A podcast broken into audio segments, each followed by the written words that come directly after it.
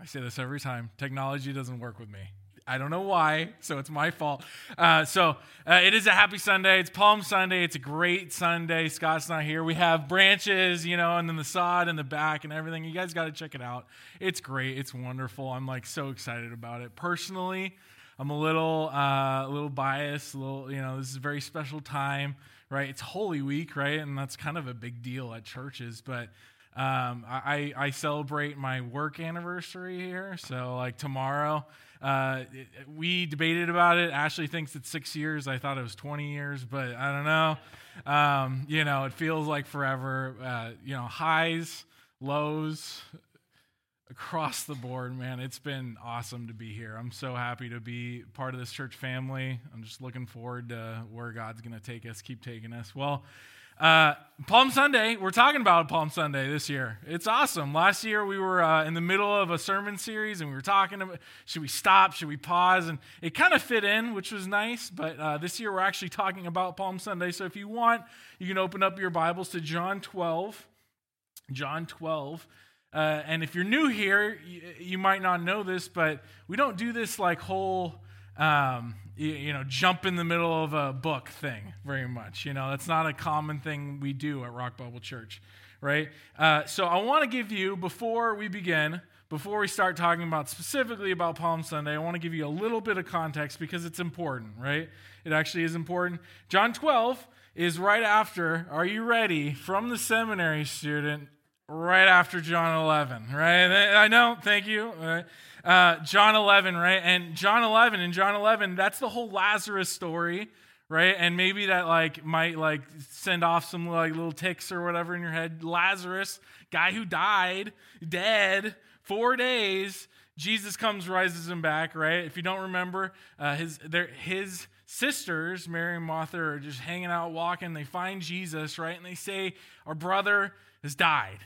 Right? And, and, Jesus, the, the infamous verse, the shortest verse of the Bible, Jesus wept, right? If you if you ever need to memorize a verse, there you go, right? And, and he cries over it because of loss, because he cares about them, obviously because he cares about the family. It's it's it's death, right? It's sad. And uh, in the, the the in the in the Brent version of the Bible, this is how he goes, right? He says, "Hey, do you know I could still raise Lazarus from the dead? And they said, Yeah, totally. One day you're going to do it, right? One, it's going to be great. He's like, No, no, no, no, no, no. Do you understand? I could save Lazarus. And they're like, Yeah, like, I, I feel terrible, but like, if you were only here, I wish you were here a couple days ago. He died, right? Like, he was sick and, and you, we've seen you heal.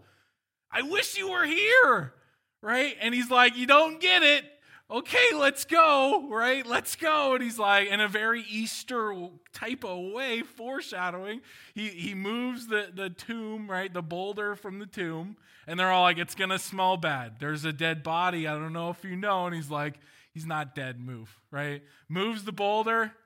He screams out, calls out to Lazarus, and Lazarus comes out, right? M- miracle.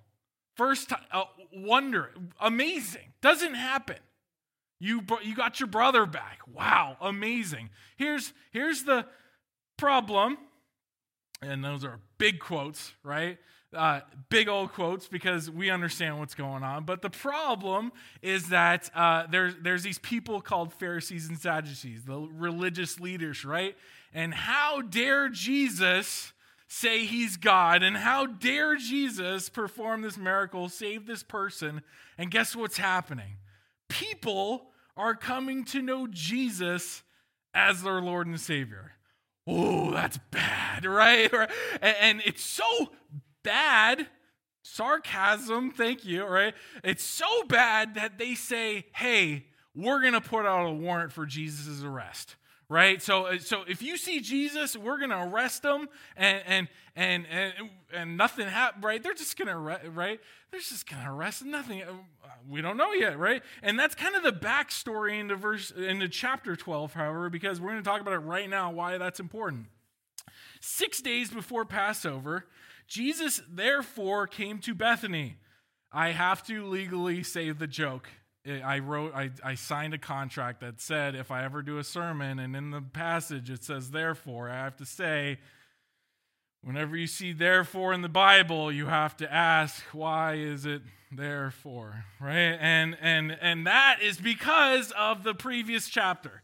So they're saying, hey, do you remember Lazarus dying? Do you remember all these things? Do you remember how he came back to life? And now, do you remember that there's a warrant out for Jesus' arrest? So He's saying, hey, that's just happened where Lazarus was. So Jesus therefore came to Bethany where Lazarus was, whom Jesus had raised from the dead. Why is this important? Well, they're looking for him. So he's hanging out with people that he trusts. He's hanging out with people, a small group of people who, who are going to protect him, who he could spend time with. Right? This isn't this grand entrance here. We're not there yet. That's like in two verses. Relax, right? So, uh, verse 2 so they gave a dinner for him there. Martha served, and Lazarus was one those uh, reclining with him at the table. You might be asking, why is Lazarus important? He had his time. Well, a lot of people, a lot of people said uh, Lazarus didn't actually come back to life, right? PTSD or, or hallucinogenics or whatever happened, they think Lazarus came back to life, but really he was dead. Guess what? Days later, he's still around. he's eating food. They don't, ghosts don't do that, right? Like they're hanging out. He's reclining at the table. He's doing all these normal things again. He's back, right? So when you hear that, it's like, oh, yeah, he's still relevant. He's still around. It's not this like, oh, Jesus brought you back and now you only get an hour and you got to wrap up all your stuff, but then you're going to go die again, right? No, this is a thing that actually continues to happen. Verse 3 uh, Mary, though, therefore, uh, took a pound of expensive ointment made from pure nard and anointed the feet of Jesus and wiped his feet with his hair, with her hair, sorry. What is nard? Oh, wow. Right? Two things you can do. Whenever the pro tips of the Bible, right? Whenever you encounter a word that you don't know in the Bible, two things you can do. Get your phone out, type it in, look it up. We live in a wonderful day where you could discover whatever you want, right? Uh, you could just learn about it. You can learn about how it's, it's precious and how it's pure and all this great, how it's very expensive. Or you could be lazy and just learn what the Bible's trying to tell you, right? So we're going to learn about what's nard right here, right now, right? So Mary took a pound of expensive ointment. It's expensive. She's got a pound of it, so there's a lot made from pure nard. Pure, it's nice. There's impure nard, right? There's stuff that's not great, right? So she takes the best stuff, a lot of it, and it's expensive, right? And anointed the feet of Jesus and wiped his, uh, wiped his feet with her hair. Costly. She's doing something weird. This isn't something that happens, folks. When's the last time you scrubbed someone's feet with your hair? Right? Not something happens. Why would she do that? I don't know. Maybe we should keep reading. The house was filled with the fragrance of the perfume. So not only is this an expensive thing, not only is it ointment and it like fixes something, I'm not too sure. It influences the area around it. It says to everyone else, this has happened right? The whole house is filled with this. Is that a necessary amount to fix your hair? If you're getting ready in the morning, do you have do you put on enough perfume that the whole house can smell it? I hope not. right? I know some people do. If you ever go to summer camp, they will spray Axe until the whole hotel can smell it, right? It's just that's just boys. They're like, but girls dig it, right? And it's like, no, no, right? Right? No, this is excessive. This is more than that's necessary, right? This isn't a normal amount. This isn't something that she just, oh, here's a drop, right? This is a lot. And this is all without even knowing what nard is right? If you're just doing that amount of work, right?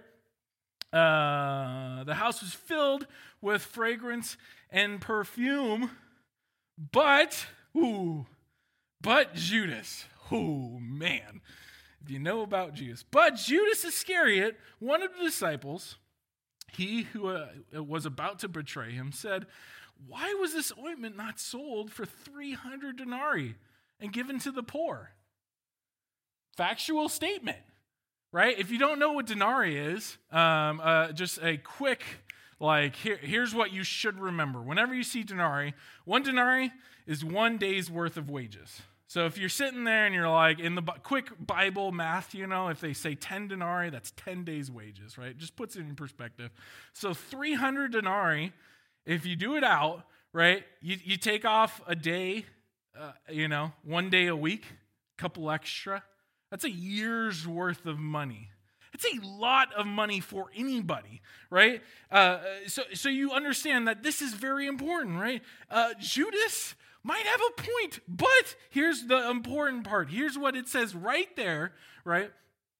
Uh, uh, sorry, hold on. Verse 6, he said this, so devaluating already, not because he cared about the poor, but because he was a thief.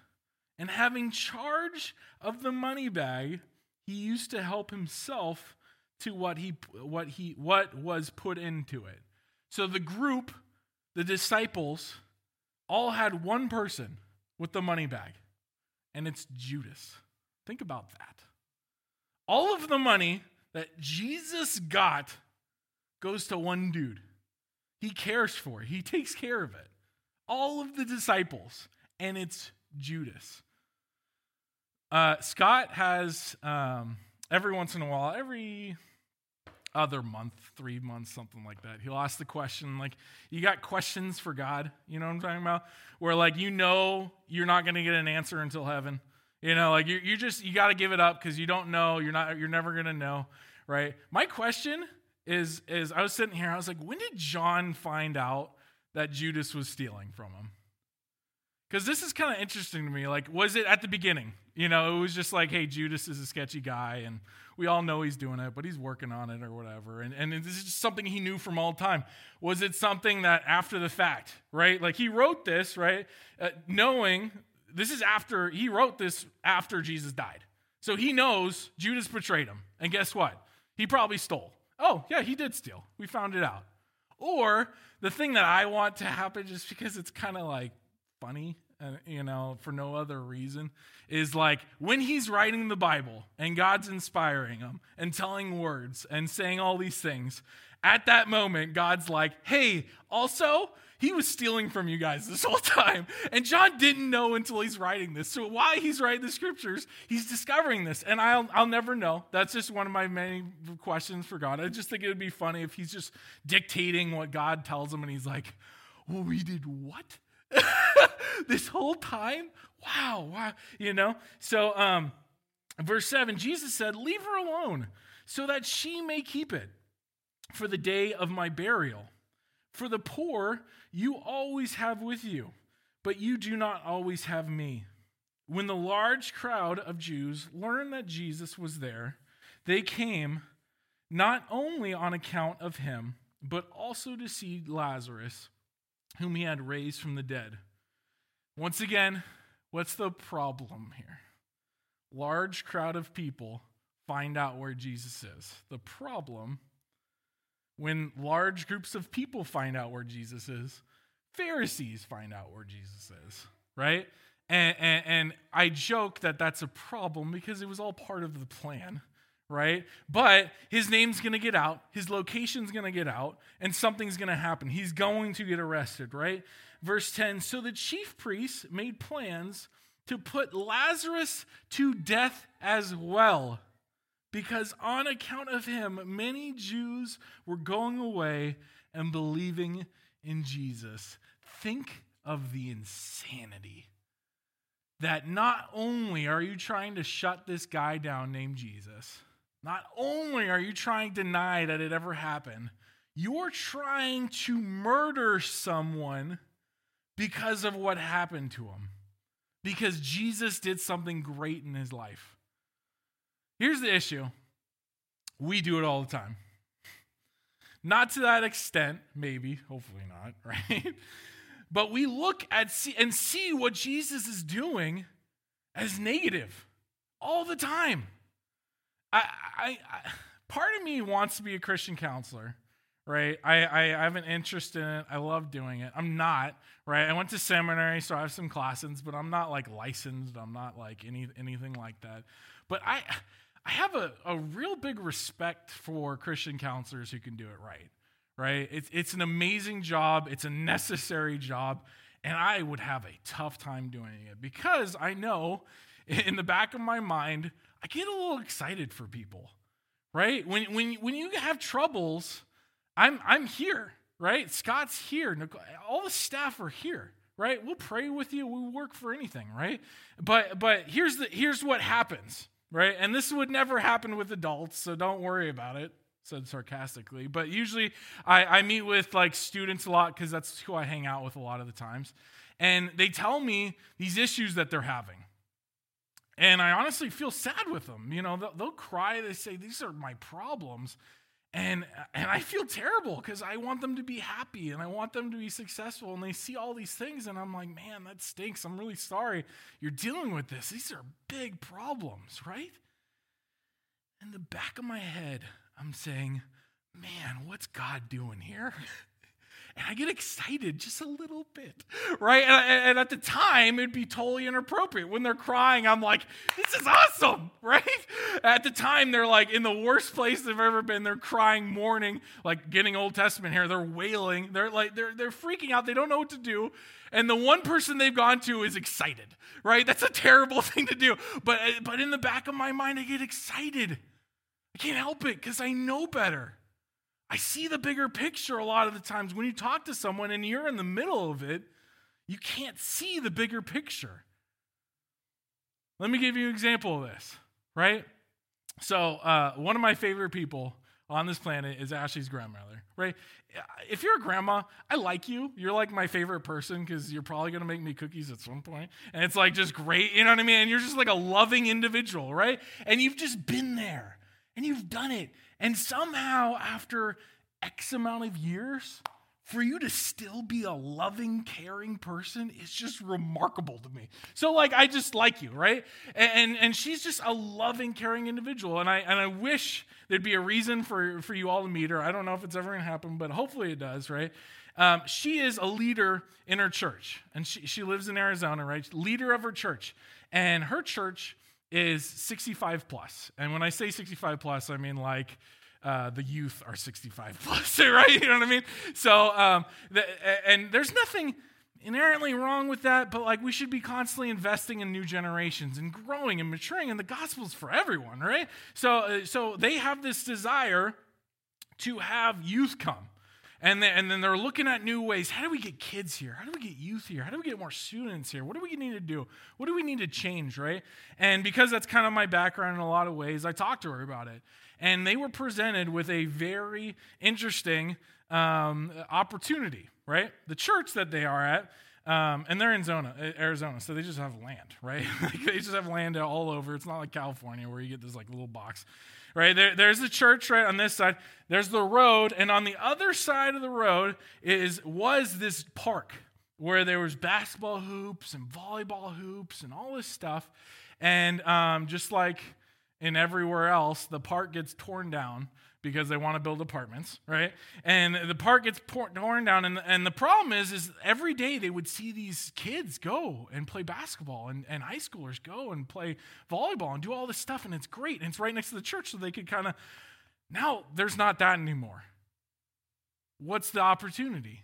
Hey, what if we build the basketball hoop and the volleyball hoop and did all that stuff? And it's, exciting. And they say, man, this is going to be great because all those families, they're just going to go boop, right? And that's all they got to do. It's not like, hey, come 10 miles. It's just, hey, you're already here. Just walk across the street. And it's free and it's open. You come whenever, right? And she's talking about it. And she's so excited. And, and because I know that she's a mature individual, I sit there and I say, here's the problem with youth coming. You're going to have youth coming right? And and and uh, and and you you automatically know what I mean by that, right? Dirt, smell loud, so loud, right? It's sometimes it's great because you get a little drummer boy, right? But then then he's over there and it's loud and it's messy and they break things, right? I'm t- explaining this to her and I'm saying, listen, I know you and I know that you care and love these kids. I don't know anyone else in your church I don't know your leadership. Here's what I know your job is to prepare them for that. And instead of hating the trash and the mess, see the opportunity. At any time, we could look at all the thing that's God's doing. At any point, any time in the history of Rock Bible, you can say, man, this is terrible.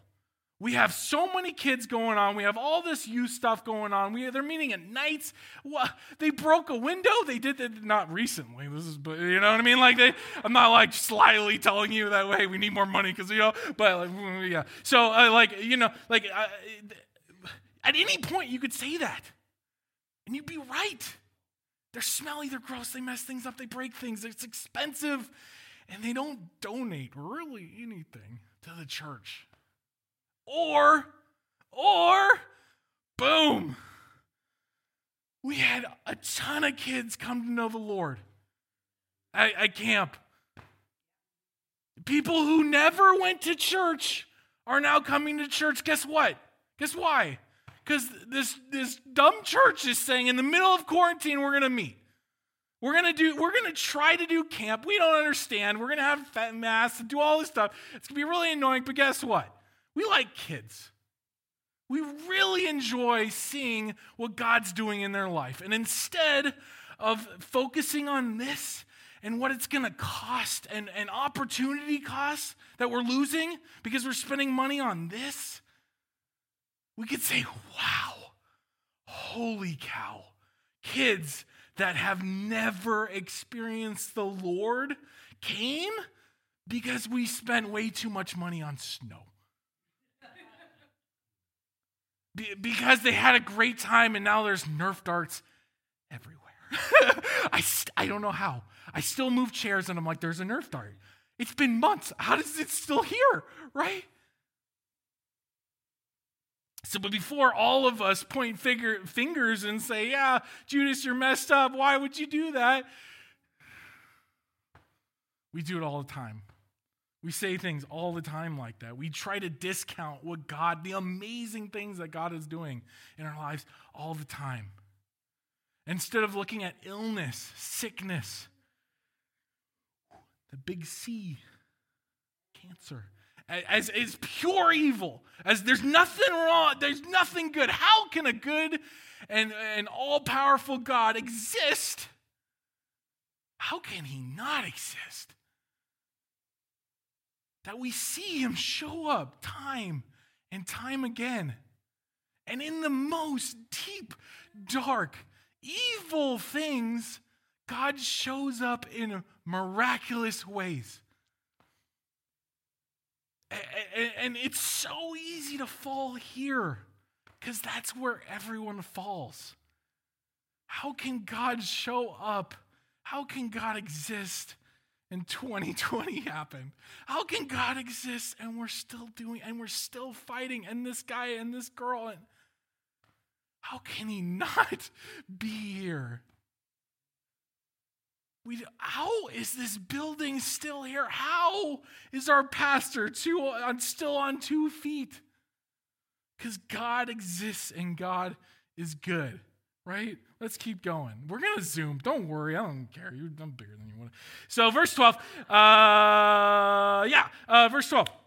The next day, uh, the large crowd, remember, problem, not really, but problem still, that had come to the feast heard that Jesus was coming to Jerusalem. So, Jerusalem, very important place. That's all you gotta know. So, they took branches of palm trees, hmm, palm trees, Palm Sunday, okay, maybe, okay, and went out to meet him, crying out, Hosanna, blessed is he who comes in the name of the Lord, even the King of Israel. Verse 14, and Jesus found a young donkey and sat on it, just as it is written, for not, uh, this is in, oh man, Zechariah, say nine, might be four, but whatever.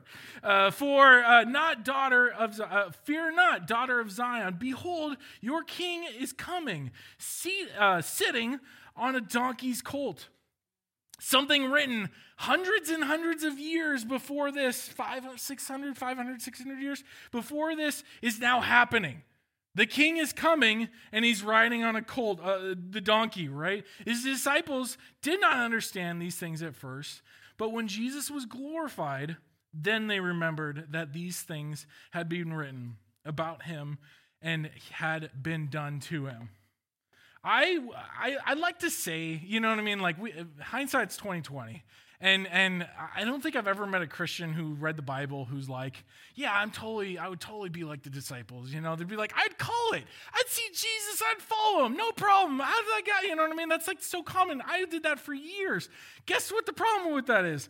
We have people who've been living with Jesus for years now, not get it literally call his shot, literally say, hey, guess what? The king, do you remember when it was written? The king is going to be riding in on a donkey. And he rides in on a donkey, and they don't understand what's going on. I'm dumb. That's going to go right over my head, too.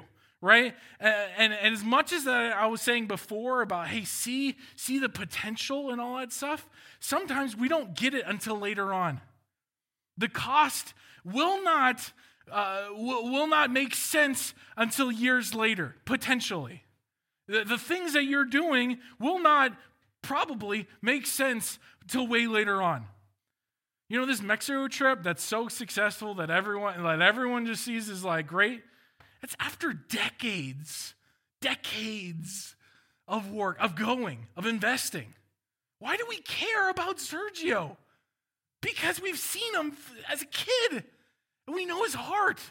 And that's not something that happens over a week, over a month, over a year, over decades of investment. Looking back and said, wow, wow, did God show up? And I was blind to it, right? I was so invested, I was so blind that I didn't see what God was doing, right?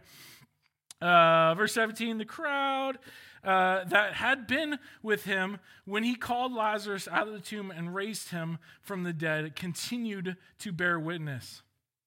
Verse 18 the reason why the crowd went to meet him was that they heard he had done this sign. So the Pharisees said to uh, one another, You see that you are gaining nothing. Look, the world has gone after him. Now, among those who went up to worship him at the feast were some Greeks. Why is that important? Well, um, unless you celebrated Passover yesterday, you're a Greek, right? right? Uh, Orthodox Jews, they celebrated Passover yesterday. Guess what?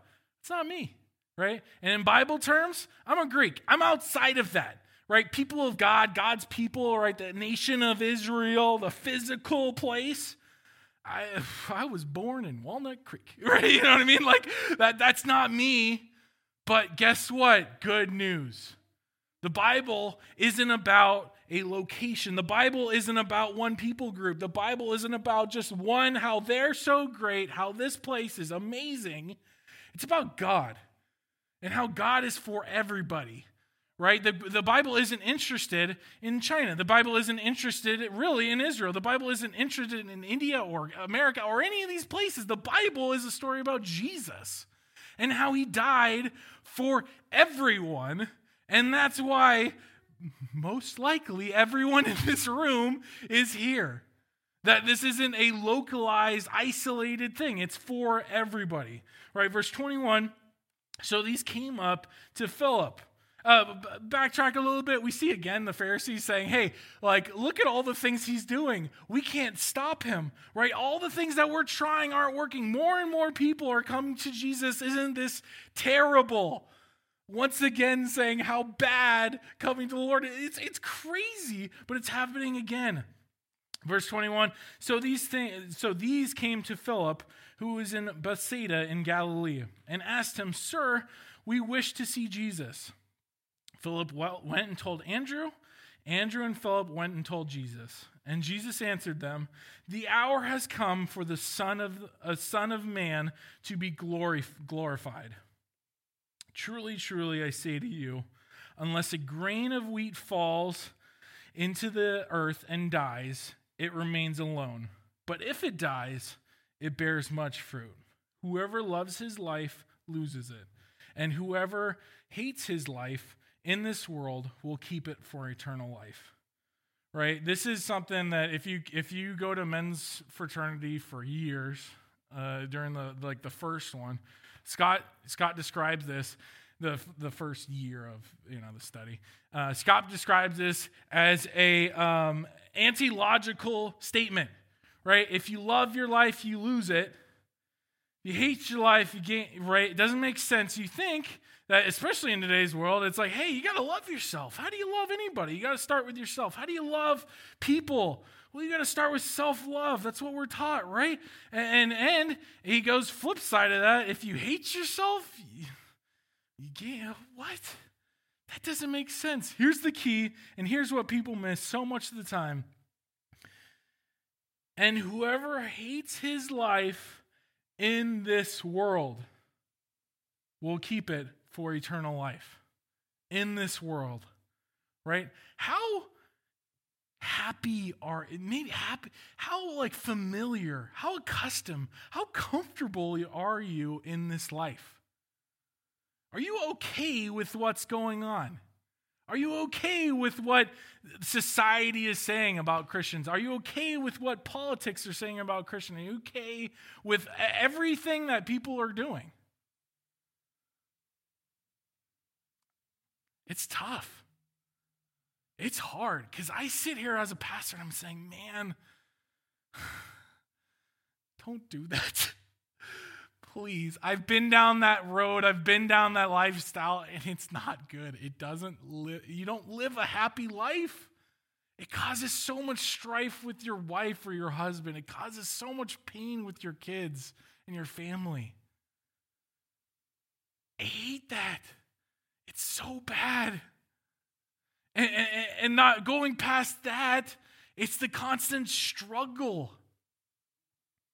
I just want to see Jesus. I want to have football and a big yard and a big table and food. I just want to get to there. You know, and I have bills and I have to do this and that. And I'm just.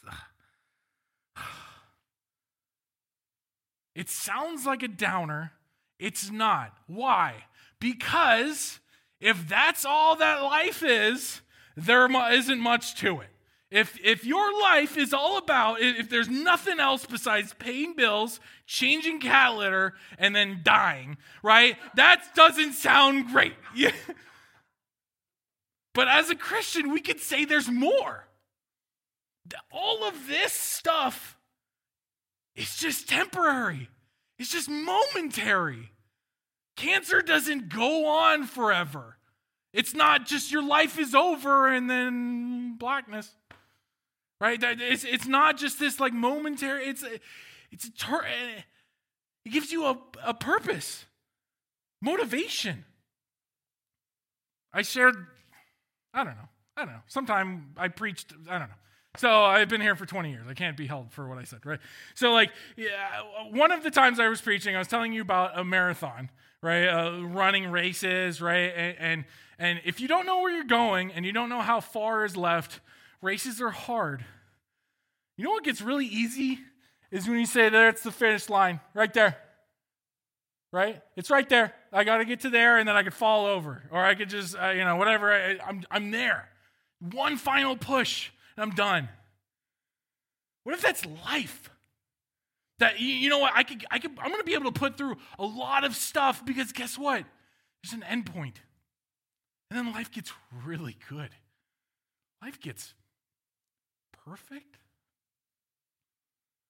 Where I don't have to worry about all these trivial things. And more and more big things become trivial. Because all I'm doing in heaven is worshiping God. How easy is that?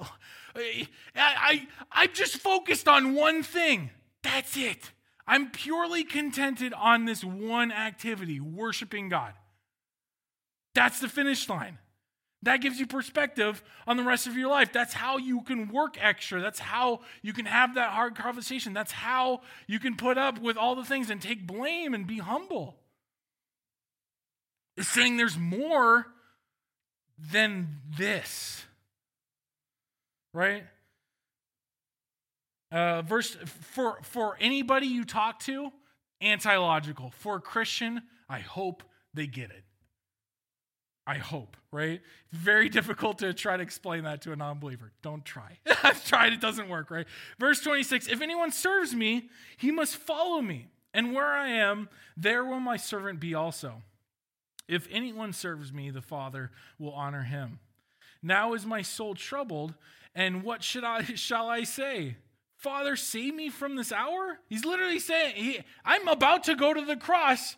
I, I'm not, this is hard. What should I say? That I'm not going to do it? That God, God take it away from me? But for this purpose, for this purpose, I come to this hour. Father, glorify your name. Then a voice came from heaven. I have glorified it, and I will glorify it again. What if you had that men- what if we had that mentality? Not this we we gave up on that why me? We just never said that. And we said, "God, glorify your name." Man, what does your life look like? What does my life, what does our church look like when we have 100 people, 200 people all saying the same thing?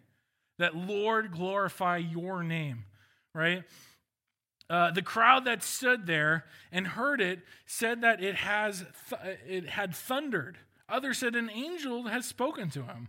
Jesus answered, "The voice has come for your sake, not mine." May the Lord bless the reading of His word. Amen. Man, okay, we're landing the plane. Don't worry. Uh, Palm Sunday. There's there's about a million types of sermons out there. I'm a big fan of perspectives, so I want to give you three perspectives today. And it's the, the three that I picked out. If you want more, keep reading of this chapter. There's, there's at least two more. You could probably get a third, but there's at least more, two more. Um, I, but it's, it's just the topics that brought the out in this, this sermon, right? So, first perspective is on money. So, we think of money as benefit, God sees it as priority.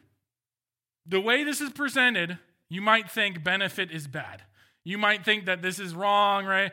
It's not wrong, it's incomplete, right? A lot of people just received a stimulus check that changed their life, right? They said, wow, this is great. I got out of debt. I used it on Burger King. Well, I don't know, whatever. I don't care, right? Uh, that's, it's their money, great, right? They looked at it as a, as a benefit, and absolutely it is, right? To say that money is wrong is to say that God, the giver of money, is wrong, right? And that's wrong, right? So, so yes, absolutely, this is a benefit, but there's way more to it.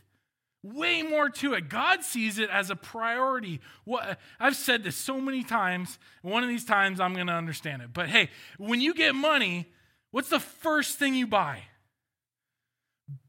This is an open-ended question, right? Bills, uh, I don't know, you know, like a down payment or uh, insurance or food or you know whatever it may be. Whatever your first fruits, Bible term, that first thing you buy, it said something about your priorities. We just see the money as money and wow, my life's going to change and I'm going to do this, I'm going to do that. Yeah, that's true. But we have to understand, too, that it shows our priorities. That's how God sees it. And that's why he says, hey, give me the first fruits, right? Verse uh, number two. Oh, and that's why he said, hey, he's, he's Judas, right? Verse six says, he said this not because he cared for the poor, but because he was a thief. He didn't care about anything, he just wanted the money right? He, he wanted to steal it for himself, and that was his priority, right? Uh, secondly, so first, we think of money as benefit, God sees it as priority. We think of kingship as finite, God sees it as salvation. If you've ever sat into a Palm Sunday sermon, you've heard that the people here are worshiping Jesus because they think he is, is their king, their literal physical king that's going to save them from Rome, that's going to set them free, right? They, they have this idea of kingship in a very finite, limited, this world mindset. We think of leadership as this world. We think of leaders as this world. We think of government as this world. We think that, that politicians got their spot because we voted for them or a, a police officer went, right? That's true. But there's a bigger picture going on. God says, hey, guess what? I put those leaders into a position for a reason. And even if you don't dis- you agree or disagree with it, I did it. I was in control. And yeah, you voted for him or you didn't vote. Guess it doesn't matter. I I put him there or her there. See, we got this idea that this life is everything. Even in the faith, we're stuck in this very limited box because that's what we can understand. And then God says salvation. And this box opens up to guess what? This is a soul. This person is not just he's not just giving his life to Jesus so that he can have a better life now. He can have a better perspective now, that he can have a better uh, view of life now. This person's eternity has changed.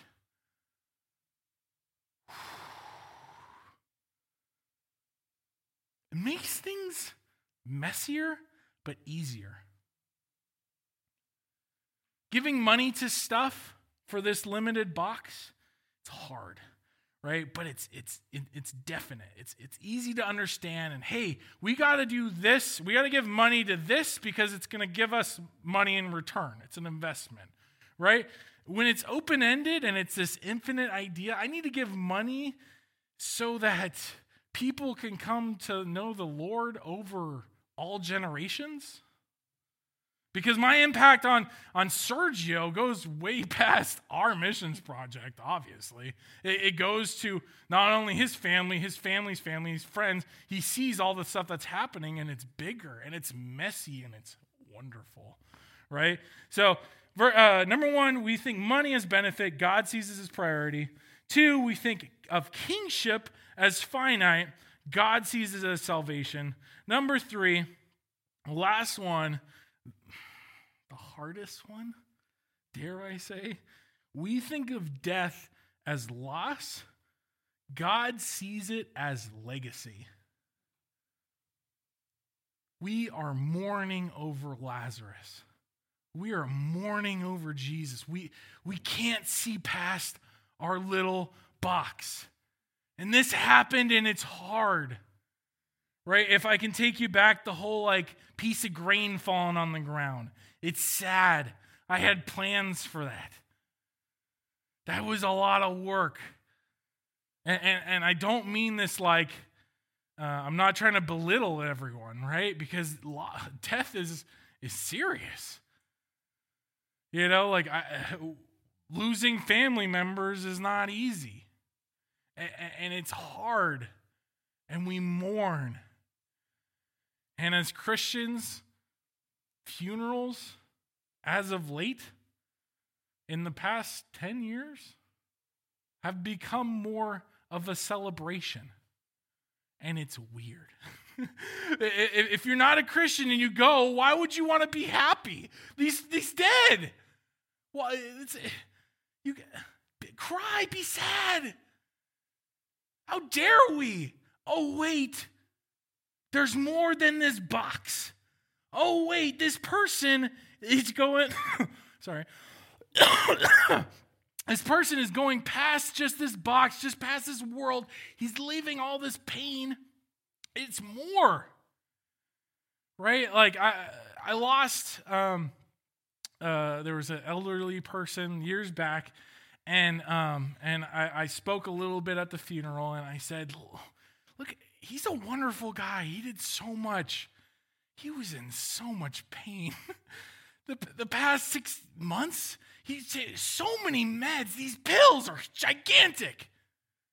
He's in heaven, folks. We should be happy, right? Like, he, he doesn't have to deal with this anymore. He doesn't have to worry about this anymore. He's just worshiping Jesus. Let's join him right now. It, it's instead of crying, instead, uh, let's just let's just join him. He, he's up there. Let's do what he's doing. And that changes everything. Death isn't sad anymore, it's a celebration. And, and, and this idea of legacy goes way past your life, obviously. What did that person do that influences their kids, their grandkids, their great great grandkids? Even though they didn't never met them, their great great great great great great grandkids.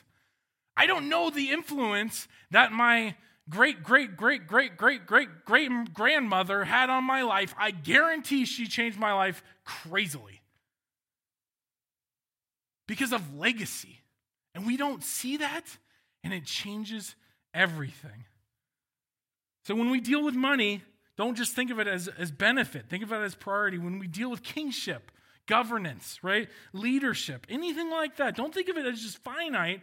Think of it as salvation. When we think of death, and that's, a, that's the tough one, folks. Don't just think of loss, because yeah, they died. Yeah, it's loss. But it's not complete. Think of it as legacy.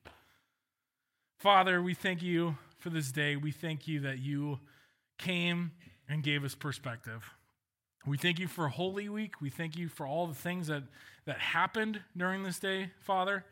And we pray that we can keep this perspective, not just in this day, not in just this week, not just next Sunday, but really just throughout the rest of our lives, God, and pass it on to others. Pray for all these things in your name. Amen.